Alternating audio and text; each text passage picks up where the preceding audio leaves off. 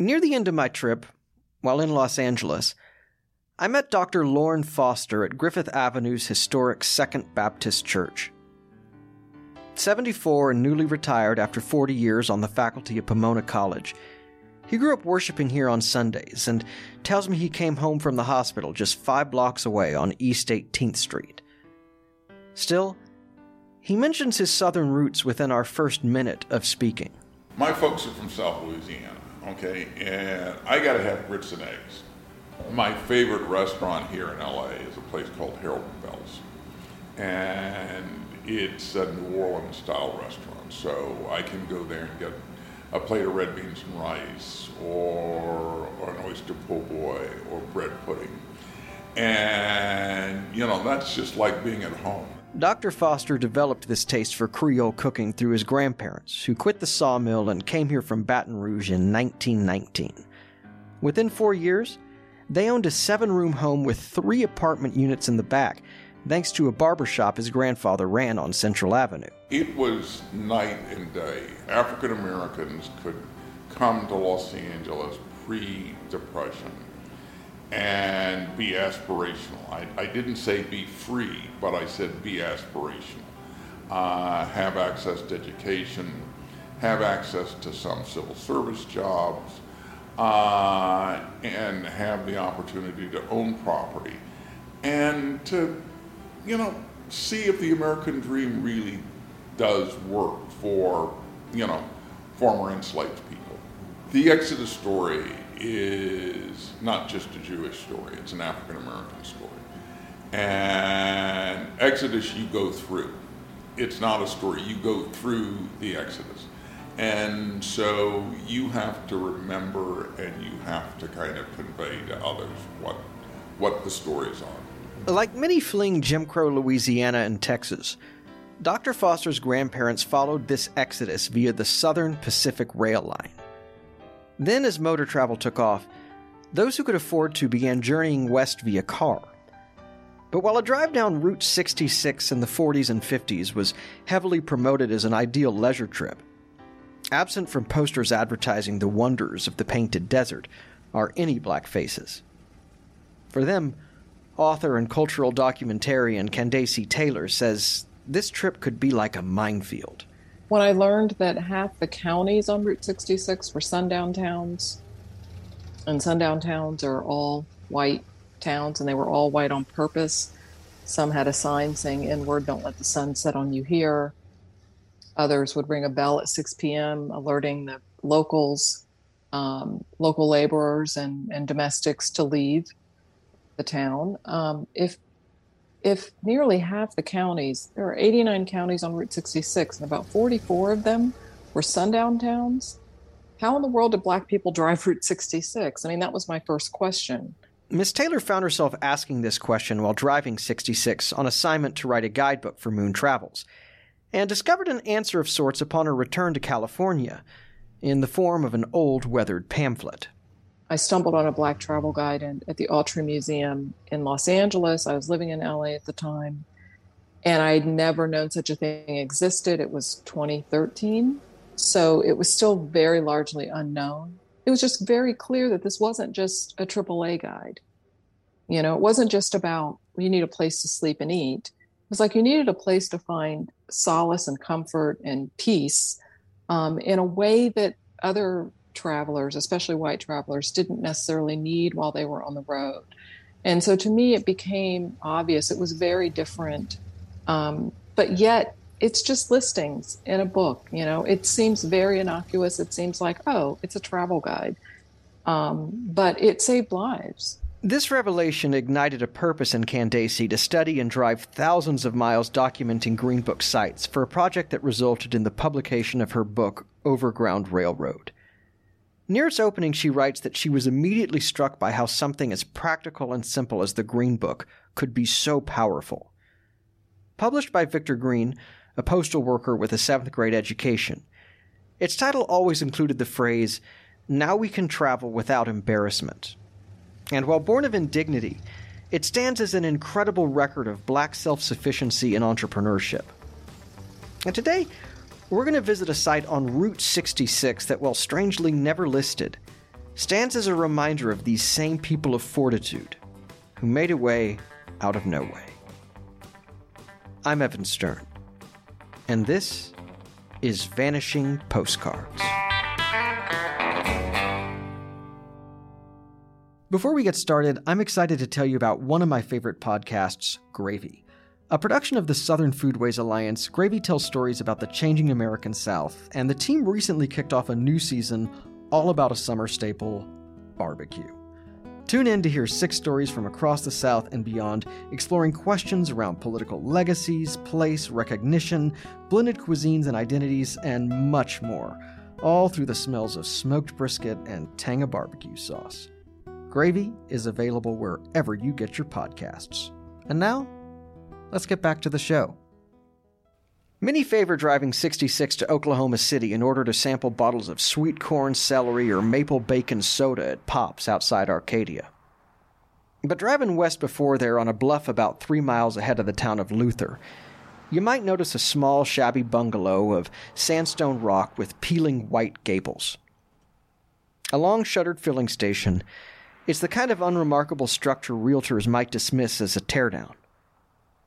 But in its grimy windows rest a pair of faded signs that simply state in orange print This place matters. This place was the Threatt service station. And having unlocked the door and invited me in, Pastor Allen Threatt tells me why they keep those words displayed. Because the only way that black folks can travel from East Coast to West Coast, they had to come by Threatt service station. Blacks couldn't stop in any town. But by the word of mouth, not the green book, by the word of mouth, didn't know if you want some rest, if you want some peace overnight, if you want some food you can eat. Thirsty, you can drink soda pop, if you beer, whatever. Uh, just stop by Threatt service station. And so this was a place of refuge that people can stop and have and relax. Uh, you wasn't worried about uh, the the, uh, the, color of your skin because we didn't see a person as uh, white, black, red, or whatever. We looked at a person just as a human being. 83, but tall, spry, and commanding in presence. Pastor Threatt was put to work here for tips not long after he could walk and talk. His employer was, of course, his grandfather, Allen Sr., who built this cottage in 1915 before converting it into a station in the 20s. And while it's been a long time since anything was sold here, standing behind the dusty old wood paneled counter, Mr. Threatt's eyes light up as memories come alive. As a little boy, uh, I used to spend the summer with gra- my grandpa. He was the owner and then my uncle took over after my grandfather passed away. But uh, I used to help pump gas, run out to the cars when the cars stopped, put air in the tires, and do all that, and walk back in. And, and, and it seemed like this place seemed like it was a great big place as a little boy, you know. yeah, because yeah, uh, yeah, this yeah. was a bar, and the bar went all the way across, had had a little TV in a corner back there and, and had little uh, stools people could sit around and after they get gas and just relax. And so this was a place. This was a very important place, and I, I thank God for the vision that He had uh, when He built this right here on 66 Highway. Nodding in agreement is the pastor's younger, gray bearded cousin Edward, who shares in this familial pride. We are the only black family that owns a business on Highway 66 mm-hmm. in Oklahoma. Right, okay? right. Yeah, That's important. Yeah. Um, the family actually owns about 150 acres here, okay? And it's been in our family for over 100 years, and um, it'll be in our family forever. Well, Grandpa, he, he actually started out homesteading the property, okay? And but it was actually by the grace of God. I mean, there was so much animosity directed yeah. towards yeah. black people at that point in time, mm-hmm. so that you had to have unfortunately, you had to have a white intermediary, okay? To do the purchase. To, yes. to, to, to, to, to step forward and to allow certain things to happen, things that you shouldn't have to have anybody in your way, but it, it was through the grace of, of, of, of, of some white people that um, recognized Grandpa's strength as a man, recognized that Grandpa was serious about taking care of his family, raising his sons and daughters. Grandpa was serious about owning this piece of property, okay? And it was through, like I said, intermediaries that Grandpa was able to get a patent, and uh, really the rest is history. The Threatt filling station did see a lot of history. The cousins tell me some of the people they served included the prizefighter Joe Louis, Pearl Bailey, and Nat King Cole. But their grandfather didn't just sell gas and provisions. He built a free campground out back where people could get a safe night's rest, and not one but two baseball diamonds that hosted Negro League tournaments. All the summer, all the summer they played every every Saturday and Sunday, and during that time, all the black baseball teams that, uh, that had formed a league that couldn't play with the white, where they came, they played against each other, and so on the weekend we had, they had two or three baseball games right here on right here. Oh, we had a baseball diamond across the street, mm-hmm. and they had another baseball diamond on this side of the mm-hmm. street. Yes. It's it's hard to describe. Okay.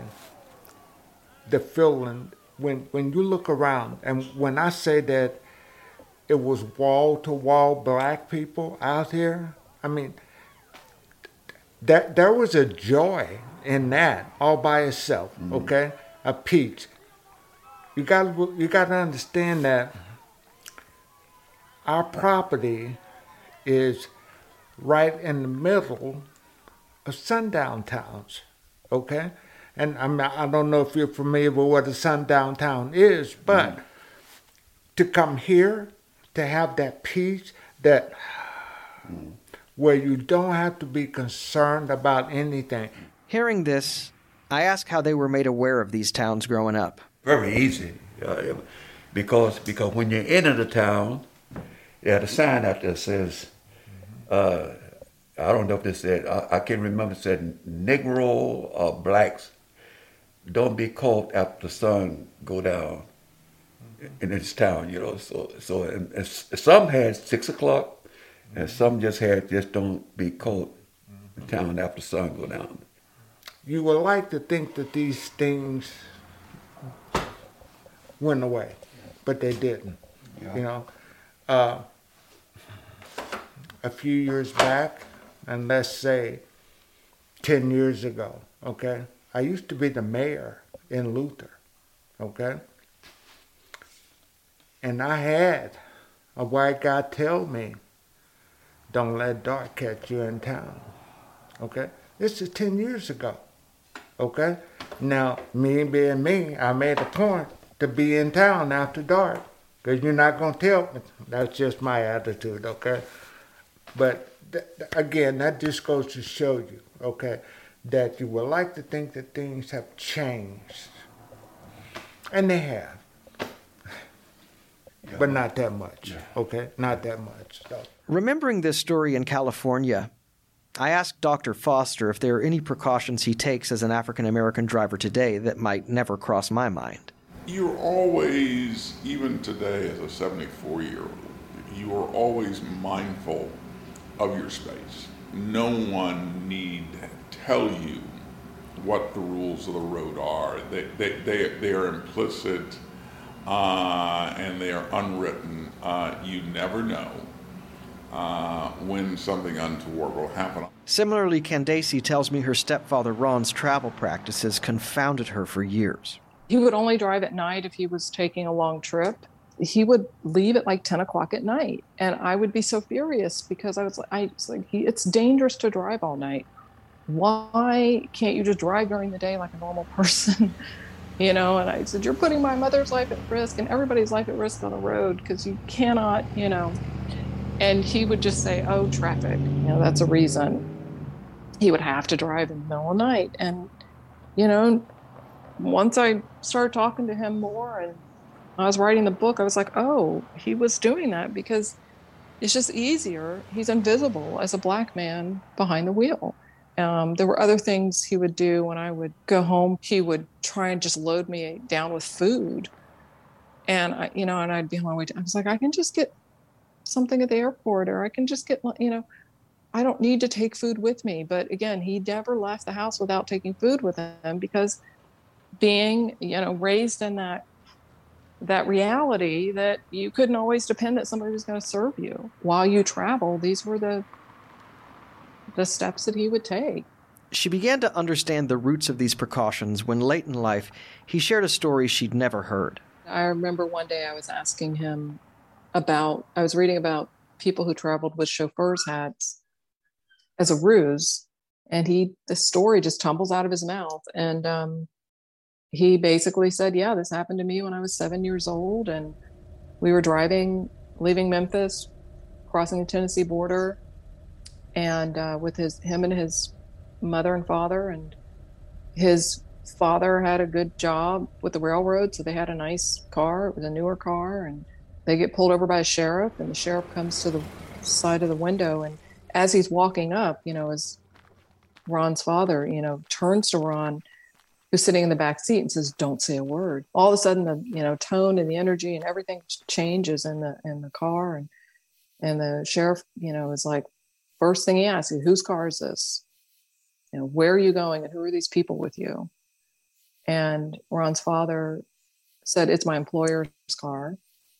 And then he looked at his wife and pretended he didn't know her. And he said, uh, That's the maid, and her son is in the back, and I'm driving him home. And uh, the sheriff said, Well, where's your hat? You know, and he said, Oh, it's hanging right in the back, officer. And Ron looked over to, to the side. He saw this black hat hanging there. He said he'd seen it. It had been in there the whole time, ever since he could remember. No one had ever worn it. He didn't know what it was or what it was for. Um, and the sheriff waved him on and said, All right, go on. He said after that day, in nearly every black man's car, there was a chauffeur's hat hanging up. And it was a very common um, ruse or prop to basically divert attention away from any animosity that might come from a sheriff who felt jealous or upset that a black man might have a nicer car than he could afford. A chauffeur's hat was just one of many items of preparation black drivers would keep on hand when hitting 66 or any road for that reason. You know, you wouldn't just, you'd have to bring gas cans with you full of gas because there were many gas stations who wouldn't serve you. They may serve you gas, but then they won't let you use the facilities. So they traveled with, you know, lots of sheets and uh, to hang up as partitions to use a bathroom. I, you know, interviewed a a man um, who remembers, you know, growing up. He and his other brothers and cousins would be told to go run out into the field because that would scare the snakes away. So their aunts or mothers could use the restroom outside and not worry about being bitten by snakes. But there were so many things that they had to be prepared for. You know, you had to have separate spark plugs and all these different things. The way cars worked back then, you could actually fix your car on the road. So you had to make sure you had all those belts and things that, you know, in case you did break down, you just had to have a lot of faith that it was going to be okay. Hearing this reinforces that the Threatts didn't just run a filling station, but a sanctuary. We knew what it was to be discriminated against. Mm. So you don't turn around and treat somebody the same way that, that you've been treated. You treat them the way you want to be treated. We was taught always be polite. I don't care if white, black, whoever. You you always polite to people. It, it was a privilege. It was I'm proud because I was trying to see how many tips I could get that day by being polite to the people. Pastor Threatt also pocketed some change by combing the floor for coins after dances at the juke joint his uncle Edmund built and opened in a cinder block building they show me next door. There's nothing that I can't tell you about this place, okay? like uh, like you said, my dad my dad uh, owned this. Friday night, this place was just packed. I mean, it it was packed. And Saturday. Yeah. Okay. So It started out on the Friday. Okay. Yeah. There wasn't enough room in this building. Okay. He sold barbecue. He sold beer, uh, barbecue ribs, chickens, the whole nine yards. It was all right here. Okay. Your dad, your dad had a, a, a small casino back in the back back I there. know. They shot dice and played cards. you know, nobody could get back there unless you want to. Uh huh. Yeah.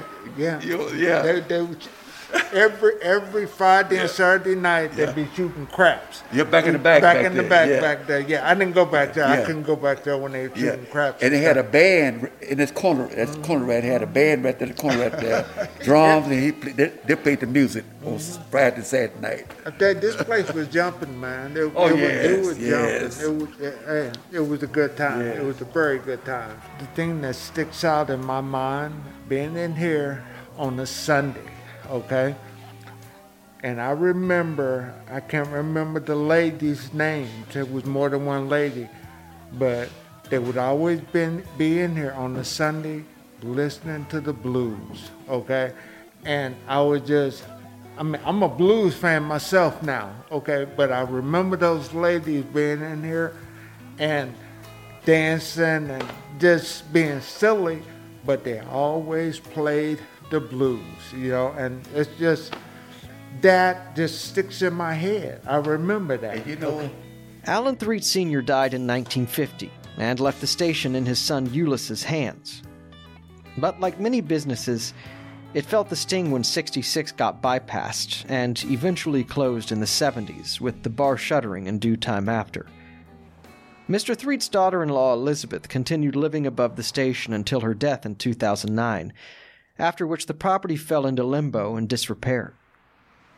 But after many years of hard work and legal wrangling, Edward and Allen tell me that measures have been taken to protect its future, which is coming into focus.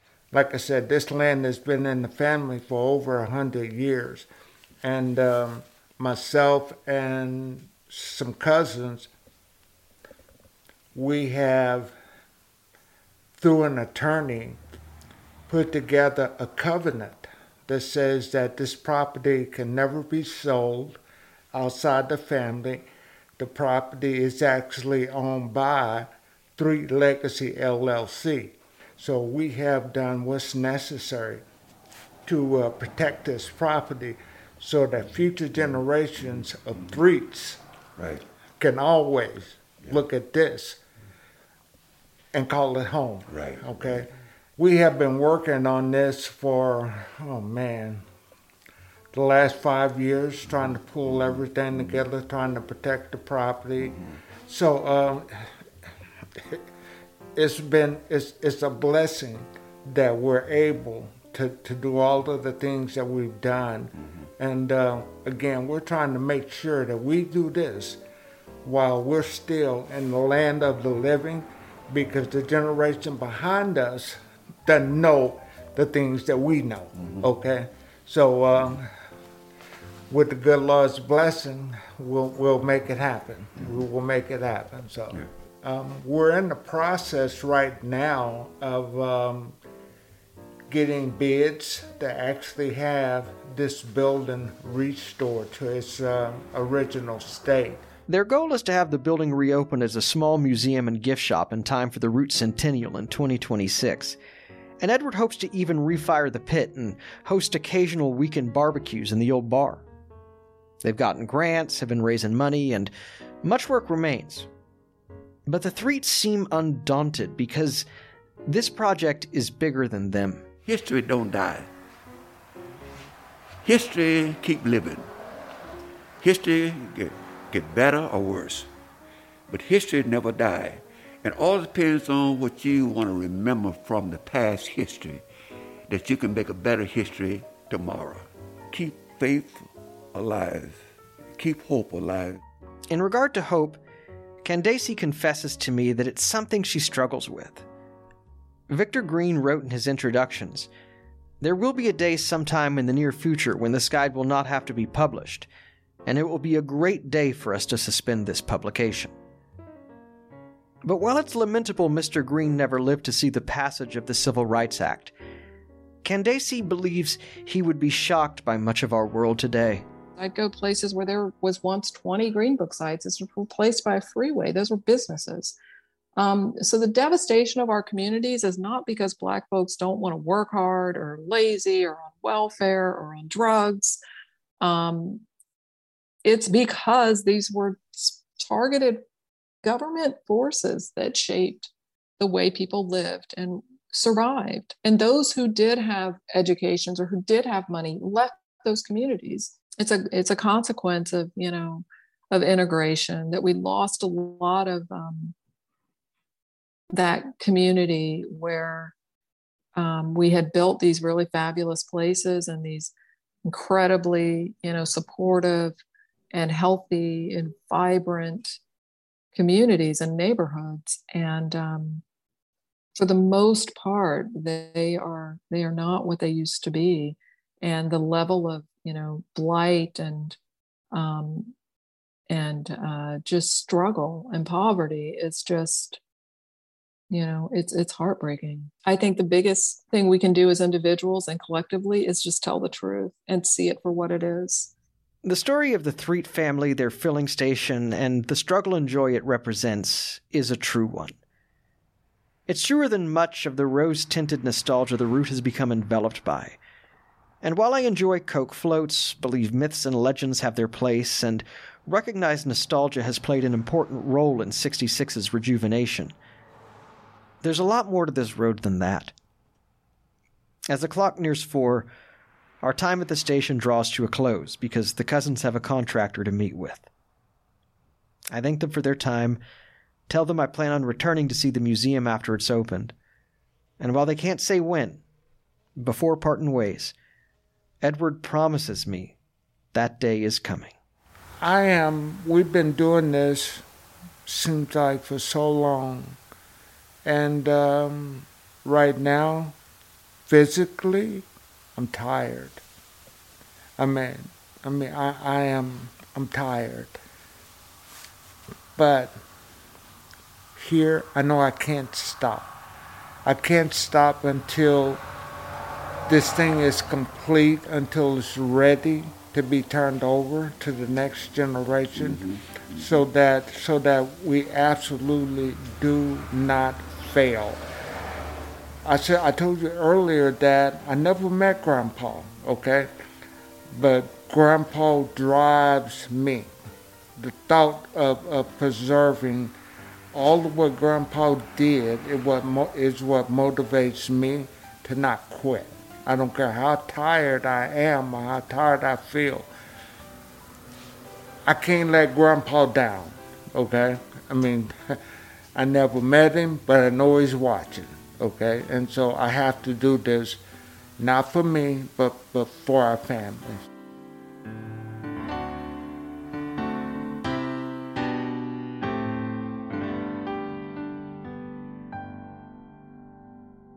It gives me great joy to announce that since my visit, remodeling on the station has officially started. The Threatt family is hard at work and know they could use as much help as possible, so if you have it in your heart to give, head on over to threattfillingstation.org. I'm including a link to that site in the show notes where you can send a donation, see pictures, and learn a bit more about them. Thanks to Edward and Allen, Dr. Lorn Foster for meeting me in LA, Denise McIver at the California African American Museum, and the incredible Candacy Taylor her book, Overground Railroad, is well worth your time, as is her work as a whole, and am including a link to her site, Taylor Made Culture, where you can check out what she's up to. Most of all, thank you for listening. If you've enjoyed what you've heard and haven't already, please follow us on your favorite podcast app. It helps us grow, and doing that guarantees you will never miss any content. Also, if you know someone in your life who might enjoy what we're up to, it would mean a great deal if you could just take a second to text them and share this episode. For photos and more, please find us on Instagram or vanishingpostcards.com, where you're always welcome to reach out. Our theme music was written and performed by Max Kraus and Emily Young. I'm Evan Stern, and hope you'll join us next time for more Vanishing Postcards.